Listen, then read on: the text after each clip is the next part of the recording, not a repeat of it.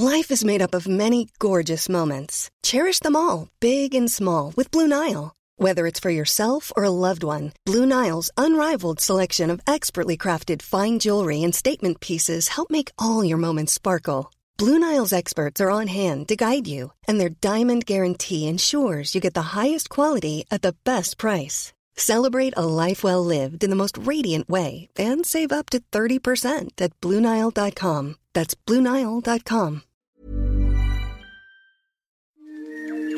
He kōna purangi tēnei nā te reo irirangi o Aotearoa.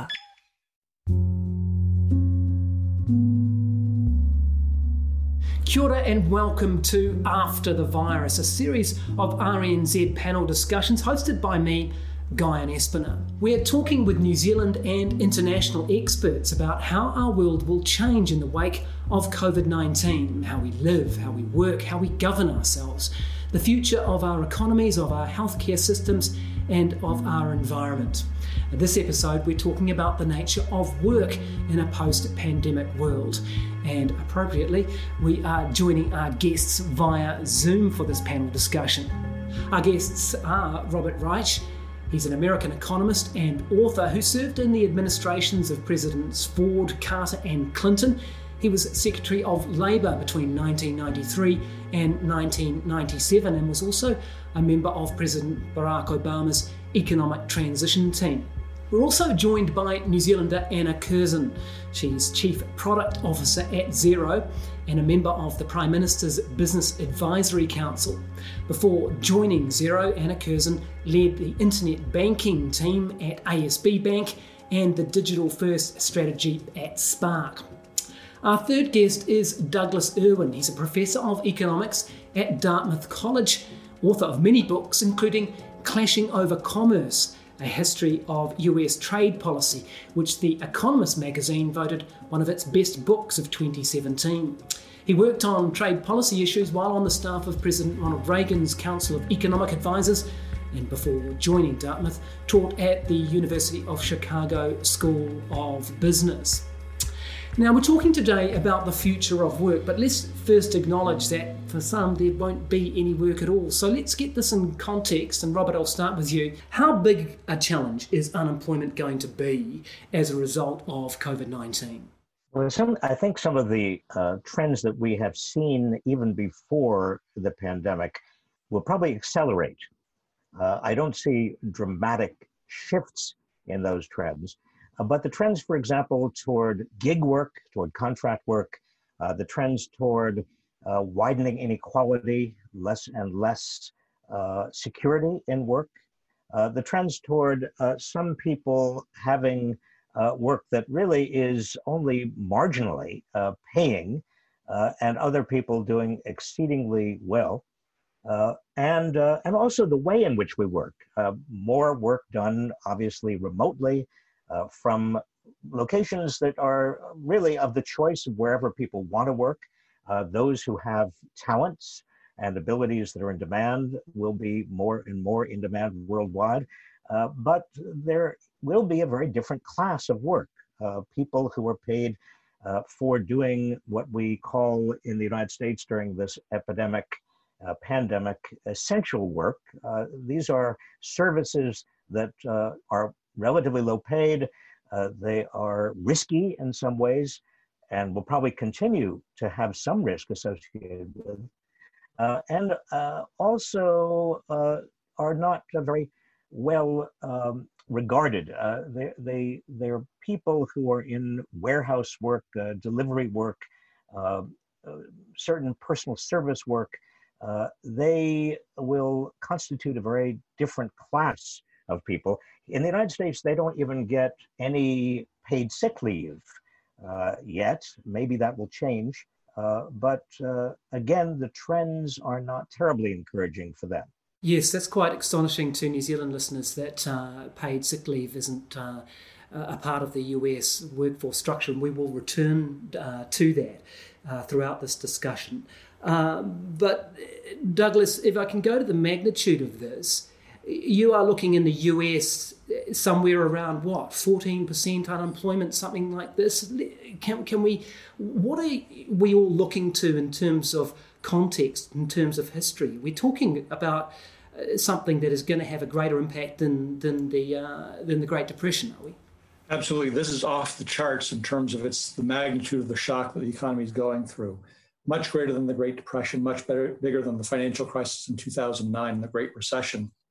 First of all, the speed with which this has happened is just um, astounding.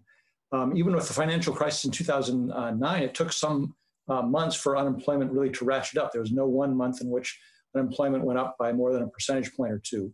And the Great Depression was really um, in slow motion. It took, uh, you know, it was a huge decline, but it played out over four years of continuous decline.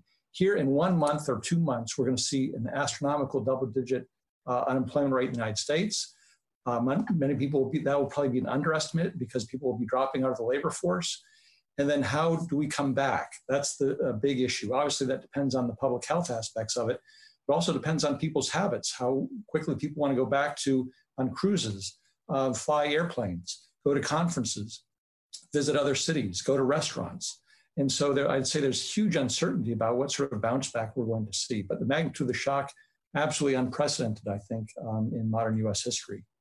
And we'll come to some solutions hopefully uh, later on as well. But Anna, which jobs are going to be hit hardest, do you think? Well, gosh, I think it's interesting because if you think about uh, the global movements, as I think Robert was saying, we were already in a space where we were looking into the eye of automation and AI and, and thinking deeply about uh, what roles in the future, you know, physical, hard manual work and um, and risky work as well, you know, would be replaced by automation. And so there was a lot of thinking already going on around how do we retrain our workforce to prepare for that. And I think, if anything, that's just going to accelerate now. I think the big opportunity is uh, for us to think about how do we make education and democratize education in this new world where it could and should be available to, to all. So I think uh, everything holds true in terms of what we were seeing. It's just going to be 10x in this unprecedented situation. And now's the time for us to think really deeply about, you know, we've got a burn the ships moment. Do we try and go back to where we were, or do we burn the ships and keep going and uh, have a bit of a reboot moment and say, okay, we're in the situation where we're experiencing a sort of a permafrost, a circuit breaker, if you like um, and we've got an opportunity to reset the, the global mode of work. So, uh, you know, what are we going to do? We turn it off and turn it on again. Uh, free will is a beautiful thing. Uh, what's our choice going to be? And I think there's a lot of thinking that needs to go on now with governments uh, and with private enterprise to help prepare for that. And Anna, how, how realistic do you think it is for New Zealand to, to be able to attract uh, wealth and investment off the back of this. Well, I was going to say perception, but I guess at the moment it's reality that we've handled the public health side of this relatively well. I think this is a huge opportunity for New Zealand that we should not squander. Uh, I think now what we've proven is that you can work from anywhere for any company. So, what you'll see is a separation between where I choose to live and where I choose to work. I don't think those uh, but I think those things can be mutually exclusive now. And it was interesting. I was listening to a, um, I was on a call with Eric Schmidt a few weeks ago, and he was talking about America needing more immigration and the fact that the, the top 50 tech companies were built by immigrants. And I was thinking about that, and I, said, I was thinking, gosh, will that really hold true in the future? Because in the in the past, I know a lot of people I grew up with used to talk about going to Hollywood, uh, and then it was I'm going to go to Seattle or I'm going to go to the Valley and I'm going to get into tech, and I think that's going to change dramatically. I think you know we want diversity in our businesses, and so I have a choice now to live in a place where I feel my purpose and my values are commensurate with the government and the community and I also get to work for an organization which might be across the other side of the world that also supports my values. And so uh, I think there's a huge opportunity now if we can get our 5G network up and running uh, for us to attract um, fantastic people to come and uh, support our economy to grow. Robert or Douglas, have you got um, a doomsday bunker in New Zealand anywhere? Uh, well, not a doomsday, but I, I want to just uh, underscore something that Anna just said, and that is the uh, way Aust- uh, that New Zealand has handled this, uh, assuming that that is an indication of the quality of government in New Zealand and the quality of institutions in New Zealand, uh, is reverberating around the world in the following sense. the United States has obviously mismanaged this very badly. Uh, it's uh, the United States is hardly a failed state, uh, but uh, government matters uh, in terms of where talent goes and where investment moves around the globe. Uh, I think that the big, big lesson here from the pandemic is that the quality of government decision making and the ability of government to handle very complicated issues of public health and infrastructure uh, makes a huge, huge difference. Uh, much, much larger than uh, in the United States we had assumed. Uh, and uh, therefore, uh, New Zealand is in a very good position uh, to take advantage of the way it has handled this pandemic as a signal for how it may be able to handle many, many other challenges. Douglas, would you agree with that? And if so, then how may that manifest itself? Absolutely. Um, uh, quality of governance uh, appears to be very high in New Zealand, so you should take, take some pride in that, uh, particularly compared to uh, other countries. The U.S. has not worked out so well. I will say, in terms of my bunker, the problem is, is if there's a big problem, it's an awfully long swim because if the airlines aren't flying, it's very difficult to get there. I guess the broader worry I have about New Zealand in the future is that, um, and I've written about this a little bit, is that if this ushers in an anti globalization moment, it's precisely small, vulnerable economies like New Zealand which will face some of the backlash. So, obviously, there's a great deal of concern right now about trade in personal protect, protective gear and masks, and people want to reshore that and, and shut down trade. Countries are putting on export taxes, thinking about repatriating the supply chain. Well, if that could extend to uh, other issues such as food and food safety. So, if other countries start erecting barriers saying, well, we need to have our own apples. We can't be overly dependent on New Zealand apples or uh, lamb or um, uh, wine or things of that sort. Well, New Zealand uh, is vulnerable there. And so I hope the trading system remains open because not only can it help in these situations, but in the long run, it's very important for economies such as New Zealand. Well, let's dive into that. I was going to save that for later, but uh, since you bring it up, this um, whole idea of a return to economic national, nationalism, of protectionism. I'm reading in our papers today it's, uh, of the death of neoliberalism. Um, there's the old joke, only half a joke that everyone is a socialist in a crisis. Um, we do see the role of government change massively, don't we? In New Zealand, even, I think something over 40% of the workforce is on some sort of government subsidy at, at the moment. Uh, how much of this is going to be permanent? Uh, how much of this is going to see a shift away from these market driven, open, free trading economies in, into something more protectionist? Well, I think it remains to be seen, but I think there are some worrisome signs. So we have President Macron in France speaking about uh, the fact that we've passed peak globalization and countries have to rethink the model and turn inwards. Um, and we even see some European states uh, uh, sort of uh, bucking against the European Union um, in terms of the migration of people and, the migration of uh, essential medical goods.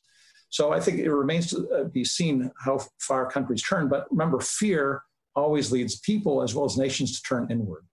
And if there's a great fear that this could happen again, um, uh, those fears lead countries to turn inward in many dimensions. That's certainly a possibility. And I think that uh, uh, history shows that when there is a great deal of fear, anxiety, uh, in the global system, there is a tendency to turn inward. But we were already heading in that direction before the pandemic. Uh, uh, the United States was becoming more xenophobic and isolationist, and we saw in Europe uh, a, a, withdrawal in terms of Brexit uh, from the European Union and uh, basically a splintering of the world economy. I, I, think, though, that there is this countervailing force that we need to pay a lot of attention to.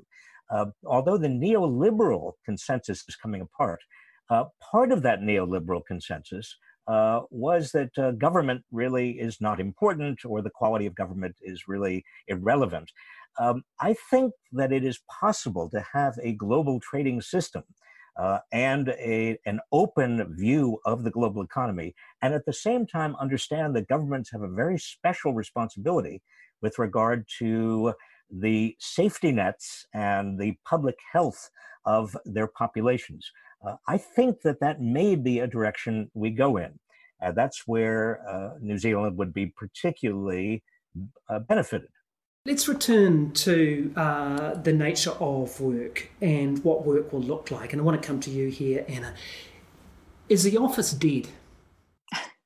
Well, it's interesting because if you think about it, we used to put great value on the places we occupied. And uh, we always have uh, throughout history, whether it was building the biggest castle, if you go to Silicon Valley, you know all those all those big buildings um, in San Francisco and in Seattle, and uh, and even you know the the places we'd go to eat, um, the places we'd go to shop. And I think uh, what this has taught us is it's really challenged us to think about uh, the activity versus the place we go. So work as an activity versus work being a place I go. And I think uh, humans are very complex and they're very different and they need different things, uh, whether you're an extrovert or an introvert. So I think we need to redesign the way we construct what we mean about work. And uh, for a lot of extroverts, they'll want that social interaction. And uh, we need to design ways for people to come to the office and talk, but it's quite specific now because what we've proven is that you can still be creative, you can still be collaborative right across the globe uh, with a group of individuals online. So I think it's now getting quite precise about what problems are we trying to solve with having a place called work and what types of activities will happen there. And also from a consumer perspective, will they see the same value in terms of uh, going into a big supermarket or a big uh, mall um, uh, into a fancy restaurant versus ordering in and having a nice intimate meal with their family. What I love about moments like this is that uh, we'll create and design and innovate in ways that we'd never imagined before because the, the office was i was reading about this on the economist did a, quite an interesting piece on the office and sort of dated it back to the, sort of the 1820s uh, so it hasn't been around forever as a concept um, and robert perhaps you can correct me on this but i, I read that up to half the us workforce uh, works remotely already would that roughly yes, be yes. your assessment? Yeah. Again, that that was already the trend, and what we're seeing now is more and more people becoming comfortable uh, working remotely, uh, comfortable with the technology, able to collaborate, as Anna said, uh, across great distances without being necessarily in the same physical space. Uh, I would not invest heavily in commercial real estate right now. Uh, because I don't think that is really going to be where people are uh, going to see a lot of value.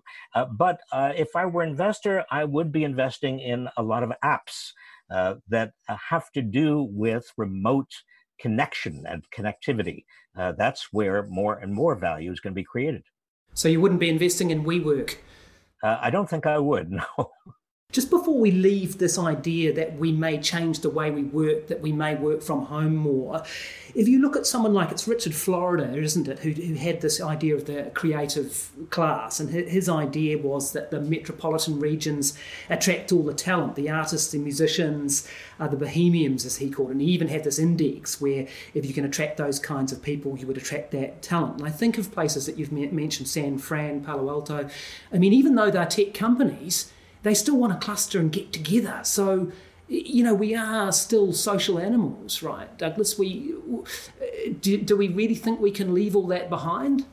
I don't think we can leave that behind, but I, I think that uh, there is a serious question now as to what that social animal is going to look like uh, after this pandemic or in years to come. Uh, just like uh, after 9-11 we no longer easily got on airplanes. We our, our assumptions uh, about metal detectors and all sorts of other things changed. Uh, i think that we will uh, not be getting together quite as often or as easily. Uh, we probably won't be venturing into as many retail shops uh, quite as conspicuously. I think that it, it probably is the case that there are still going to be creative commons but those Creative Commons don't necessarily entail direct person to person interactions. Maybe Creative Commons can happen remotely in ways that we haven't yet imagined. And they don't need to be exclusive either. If you think about where the tech companies were, it was very exclusive. It was very hard for regular people to buy housing uh, in in those areas because of the price, right? And I think what again technology can do it is the great democratizer. It allows you to connect with other creative folks and communities right across the world and be very inclusive. So it's not about again the space you occupy and where you live and not being able to take advantage of those opportunities to have those creative discussions just because of geography. But now it's about technology enabling you to reach out to like-minded people right across the world if, if I may just add one other thing, and that is, uh, Anna, you talk about the great equalizer, and I think you're right. Uh, but uh, the digital divide, at least in the United States, is very, very real.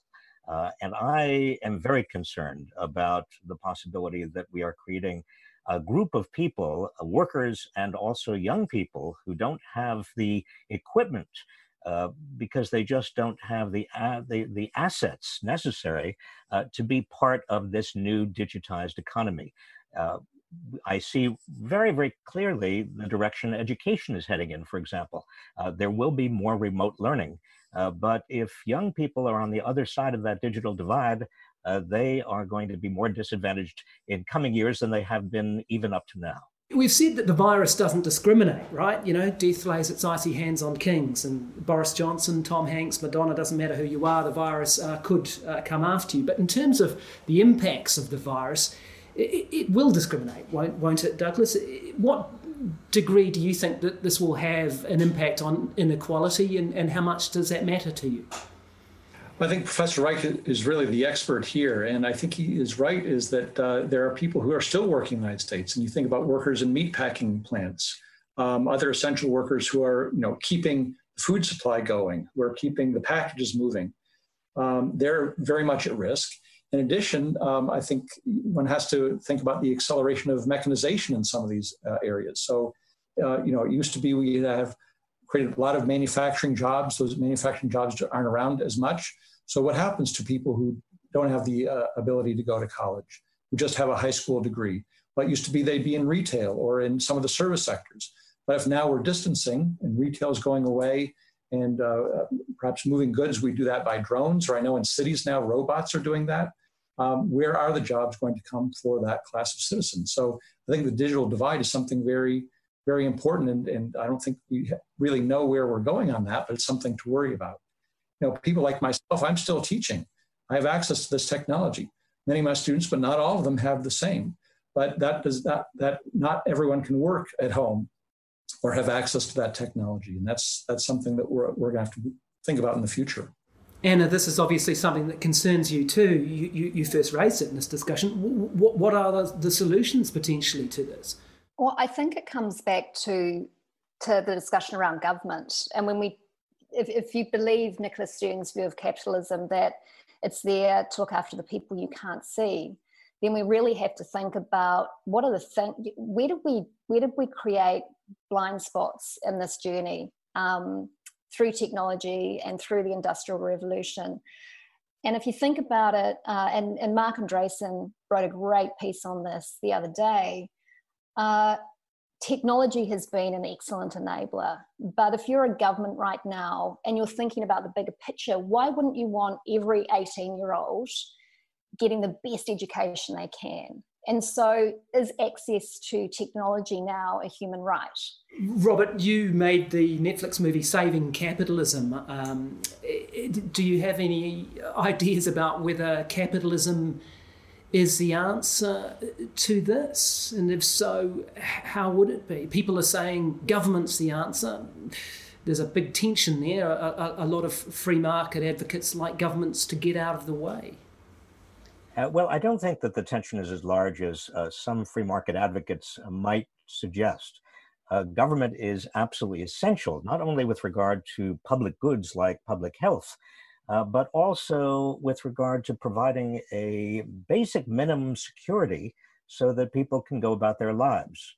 Uh, in fact, I'll go so far as to suggest that in the post pandemic world, governments are going to be necessary to give people enough security so that they can actually be outwardly looking and generous uh, rather than inwardly looking and ungenerous. Uh, that may be the new paradigm, in fact. uh, rather than have uh, everybody very scared uh, and fearful about the future, and therefore putting up gates and putting up all sorts of barriers to the rest of the world and to others outside their community.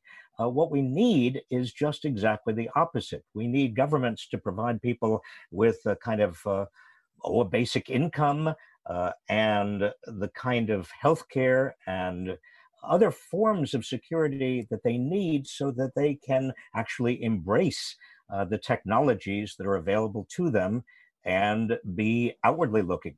I think you touched on um, uh, minimum basic income there, right? What we would call a UBI. That's an idea that you've advocated for some time. Um, one that's had some traction in New Zealand too. Anna, do you have a have a view on whether that's the the way to go?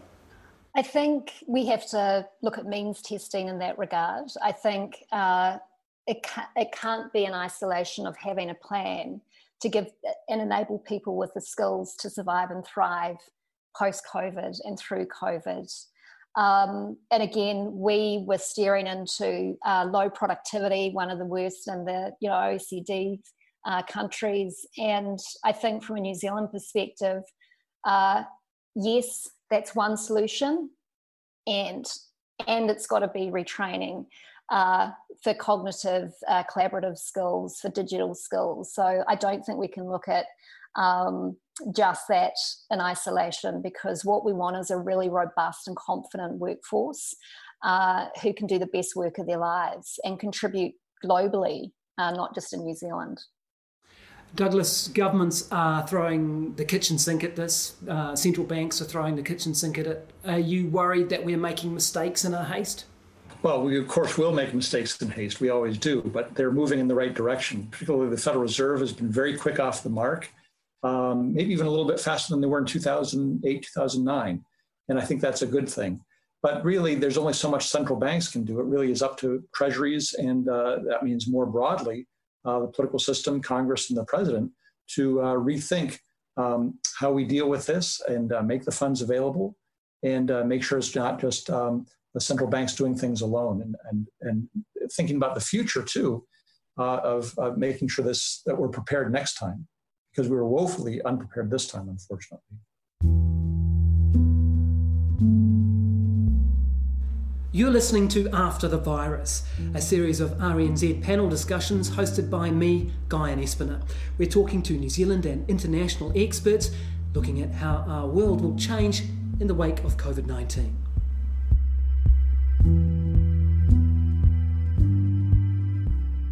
We did touch on this before about whether this will accelerate uh, changes that we were already seeing. And Robert, you talked about the gig economy where people get by with two, three, four jobs, uh, working for companies like uh, Uber, um, and often having sort of zero-hour contracts. Um, do you think that we are going to see an acceleration of that trend? I do. Uh, I think that uh, in the United States, for example, employer-provided health care uh, had been the norm, at least uh, with regard to managerial, professional, and technical workers. Uh, but uh, in this pandemic, uh, we see that a lot of people who have lost their jobs have lost their health care. Uh, and a lot of people, therefore, are, are understanding for the first time that it makes no sense to depend on your employers for health care just like it probably makes no sense to depend on depend on employers for uh, your pension.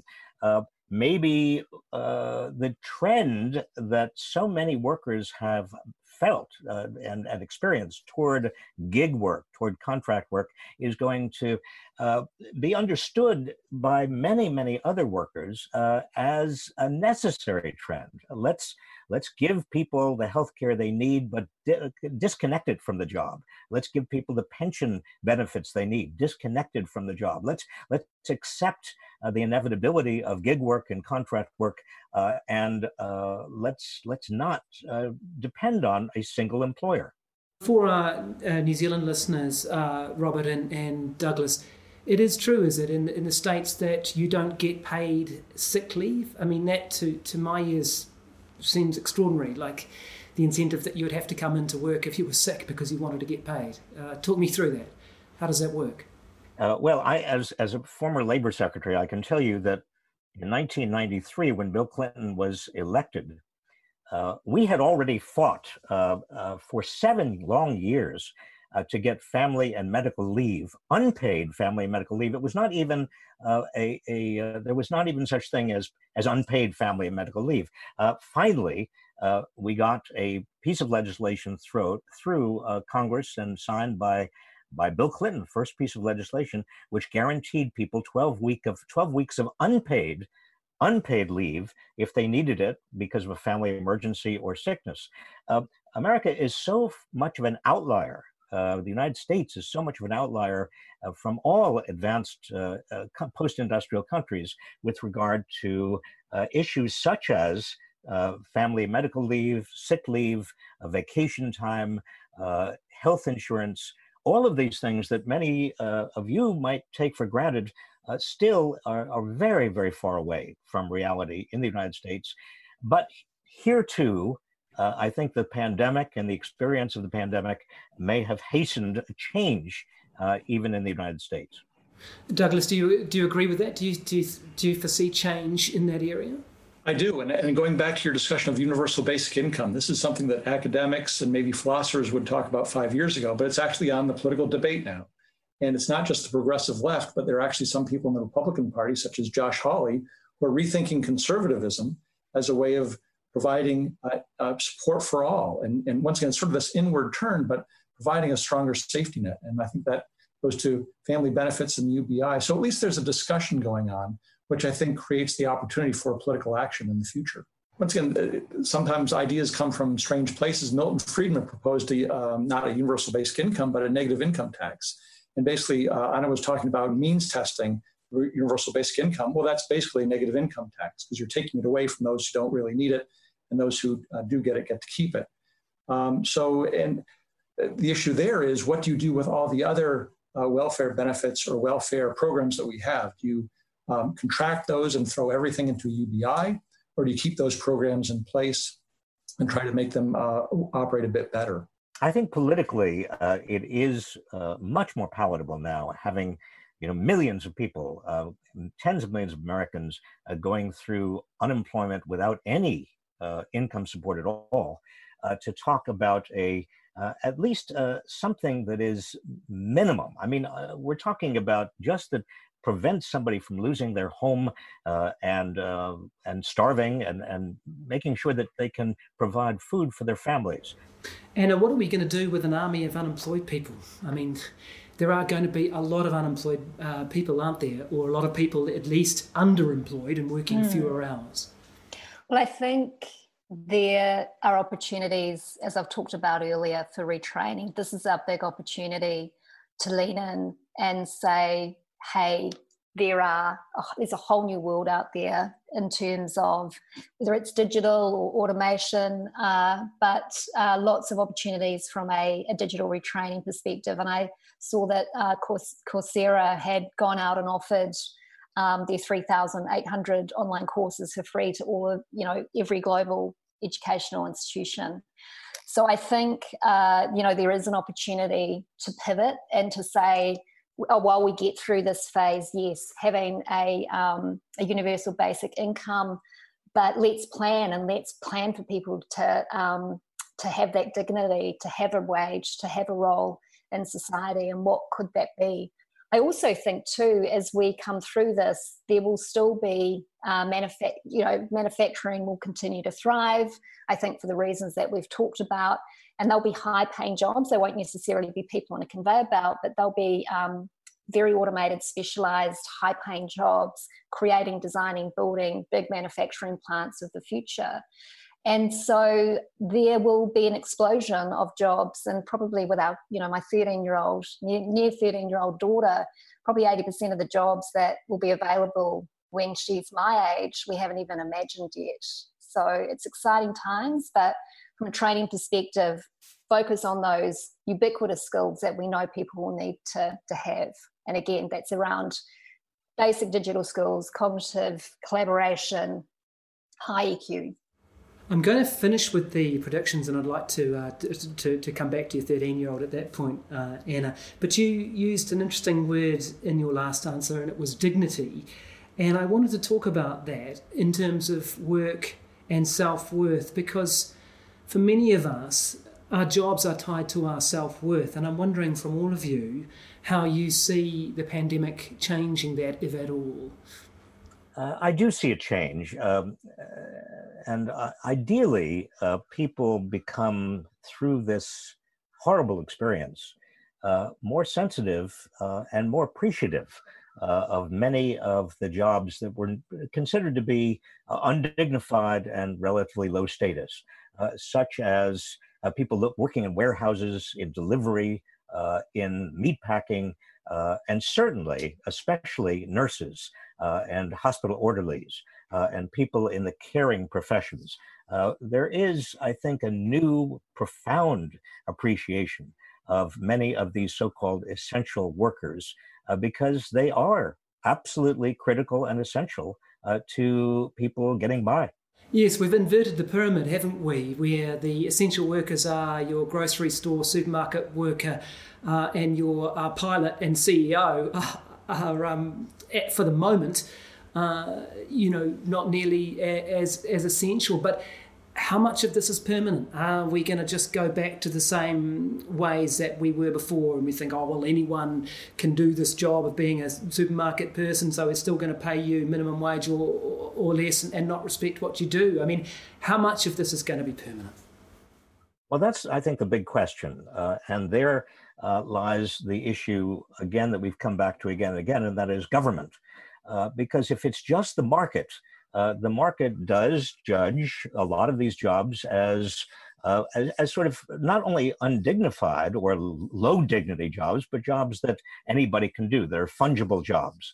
Uh, but I think that uh, having gone through this uh, together in a society or many societies, there is more room for an increase in the minimum wage, uh, an increase in hazard pay, uh, bonuses uh, and uh, paid sick leave in the United States, other things that at least suggest that all of these jobs are more important than the market might simply designate them on the basis of supply and demand.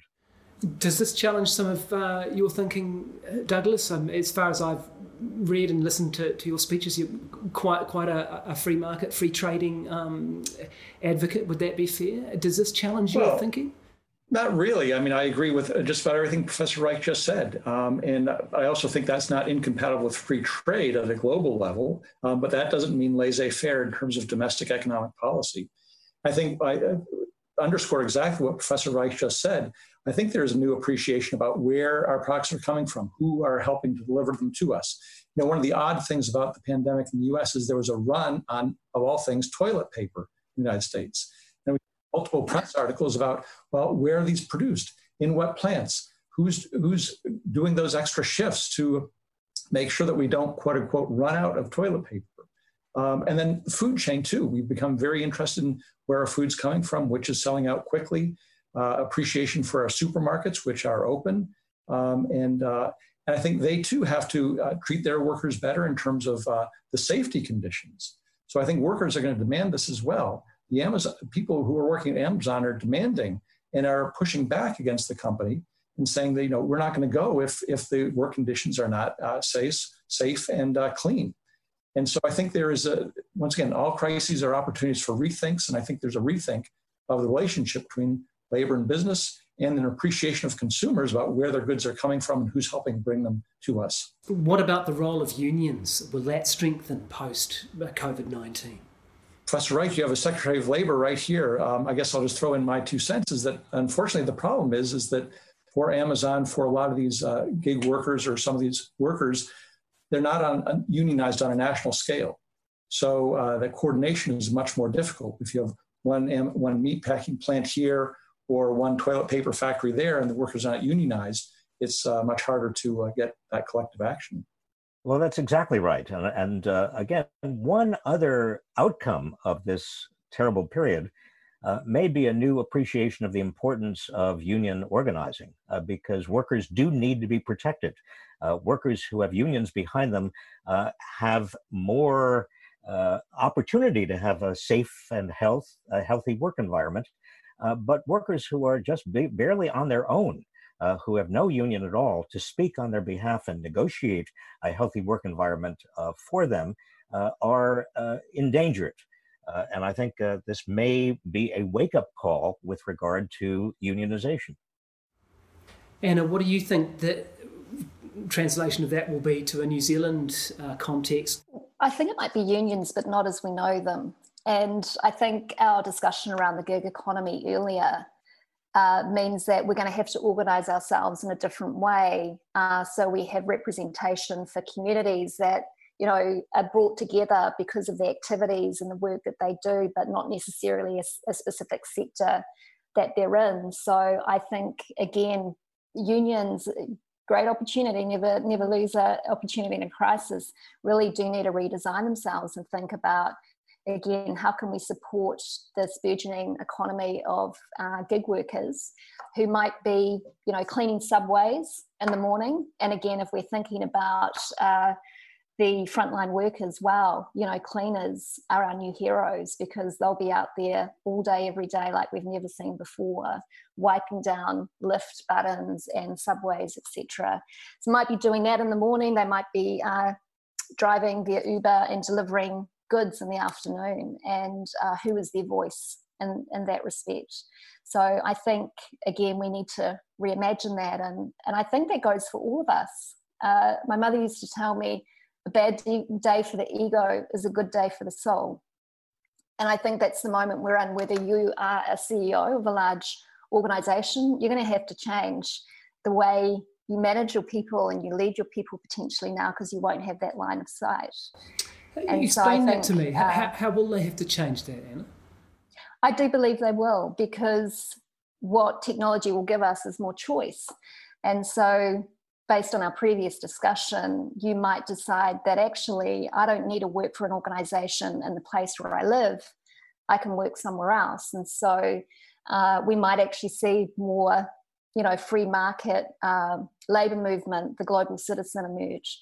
Uh, and so in that respect, I think every CEO needs to be looking at, you know, how do I lead my people when she doesn't have a clear line of sight of where they are, who they are, and also too encouraging transparent conversations through the likes of Slack and other tools. You're talking about a, a, a globalized uh, tech workforce almost, are you, where borders are irrelevant?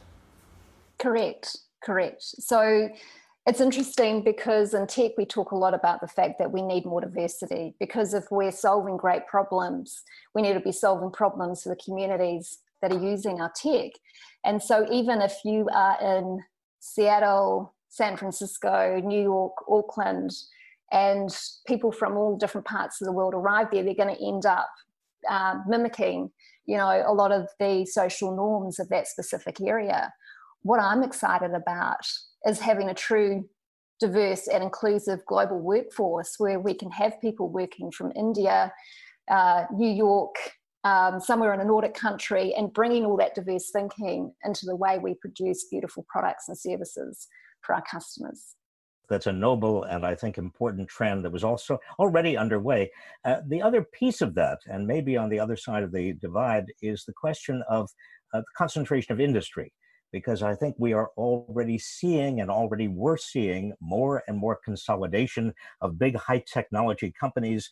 Uh, now, after the pandemic, after the need for technology, particularly digital technology, uh, the technology that connects us, uh, we are probably going to need antitrust, anti monopoly laws uh, to ensure that those big, big technology companies uh, don't become predatory Douglas, would you agree with it?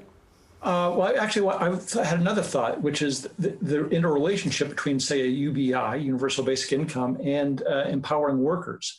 Because I think one of the things that is uh, pushing workers to go into those plants, say the meatpacking plants, which are unsafe, is they don't feel they have another option. And that, that's what puts uh, uh, food on the table and money in the bank, and they have no alternative. If you have a universal base, basic income, it really does empower workers because they can walk away and they have a safety net and they don't have to take uh, the, the, bad environment that they might be forced into, whether it be Amazon or some other place. So UBI is very much related to um, helping out workers, not just in terms of that income, but in terms of the quality of jobs that they uh, might want to take and, and can walk away from. It has been experimented with, hasn't it? It hadn't been that successful as an idea. I guess this changes everything now, right? All bets are off. The, the rule book has been thrown out. Finland tried it, and I think they did pare it back, um, but I think the idea is still alive and is worth trying. What else falls into that box that, that suddenly isn't a crazy idea anymore?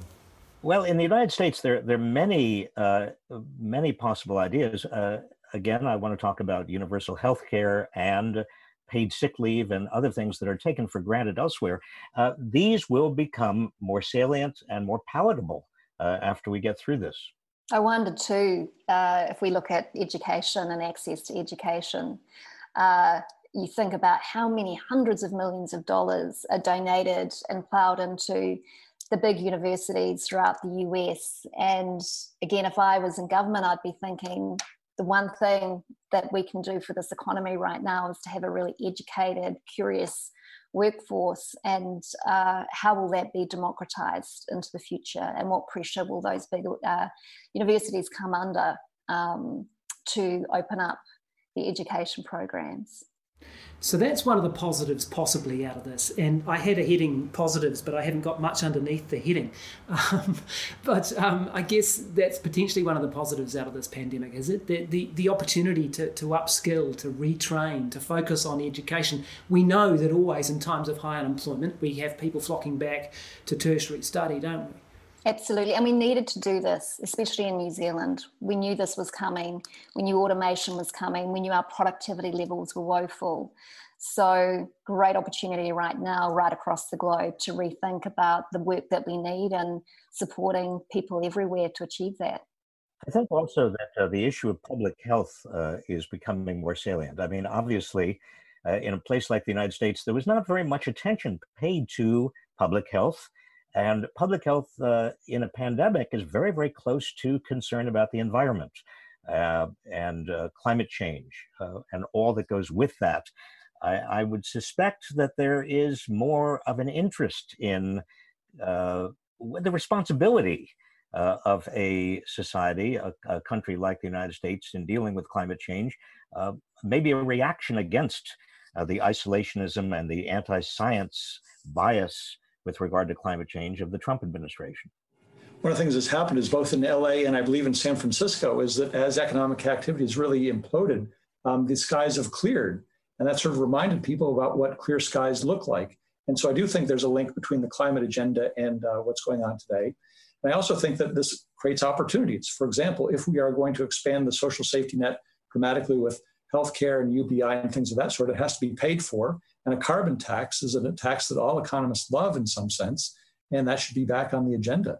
Instead of subsidizing fossil fuels, as the world basically does overall, um, countries should be moving towards taxing carbon. Let's end with the future and some predictions, uh, which can often be a mug's game, but hey, uh, we, we, we can speculate.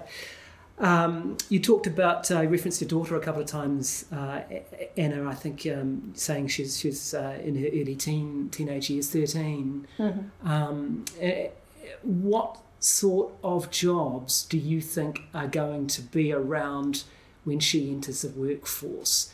And how will this pandemic play into that? In other words, what are the jobs and areas that you'd say, look, don't don't bother looking too hard at this and what are some of the opportunities you see in in, in the in the in the future?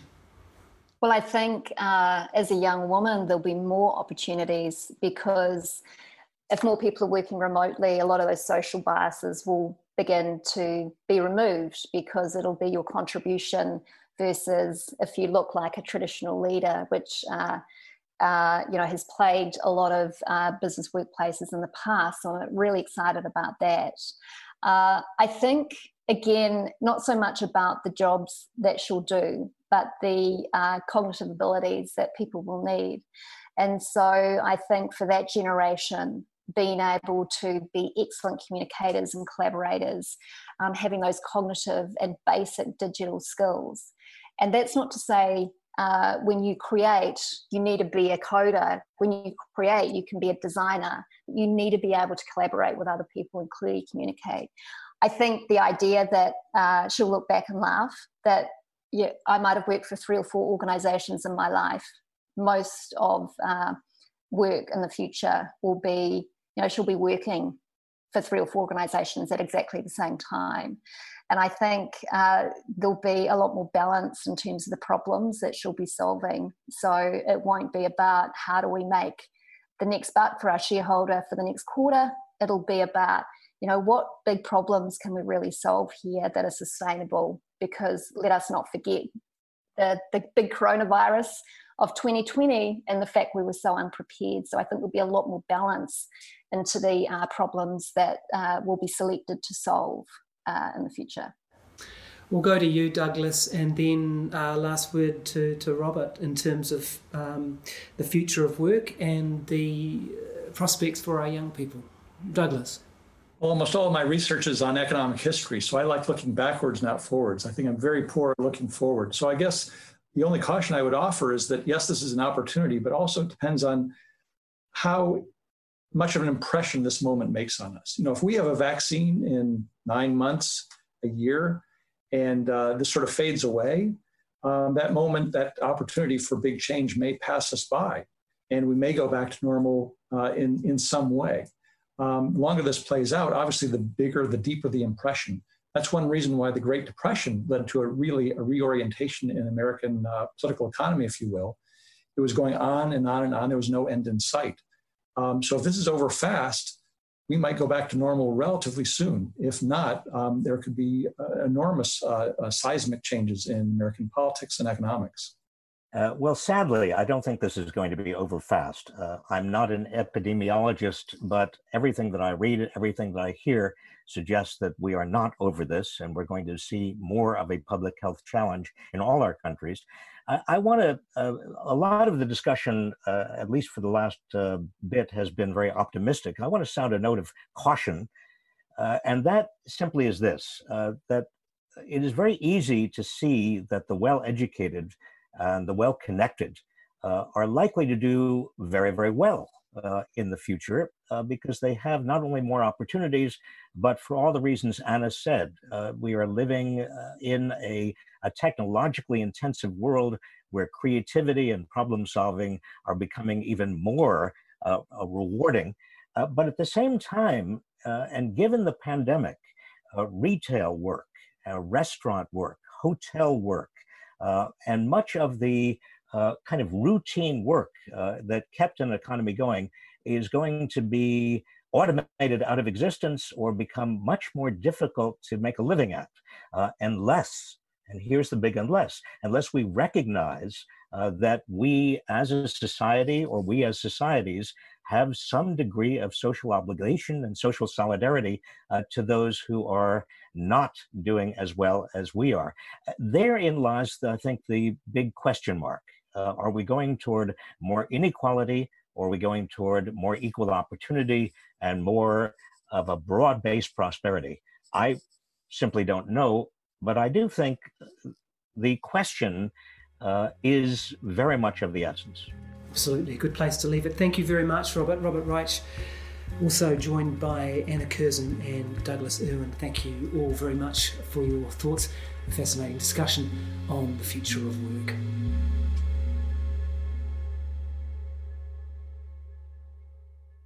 After the Virus is produced by RNZ by me, Guyon Espiner, and Justin Gregory. Claire Eastham Farrelly is the visual director, Veronica Schmidt and Tim Watkin are the executive producers. You can also watch the series on video, so head over to rnz.co.nz slash podcasts to catch that and for plenty of other great content. All RNZ podcasts are free to listen to and ad free as well on rnz.co.nz and on the RNZ app. Botox Cosmetic, onabotulinumtoxinA, FDA approved for over 20 years. So, talk to your specialist to see if Botox Cosmetic is right for you. For full prescribing information, including boxed warning, visit BotoxCosmetic.com or call 877-351-0300. Remember to ask for Botox Cosmetic by name. To see for yourself and learn more, visit BotoxCosmetic.com. That's BotoxCosmetic.com.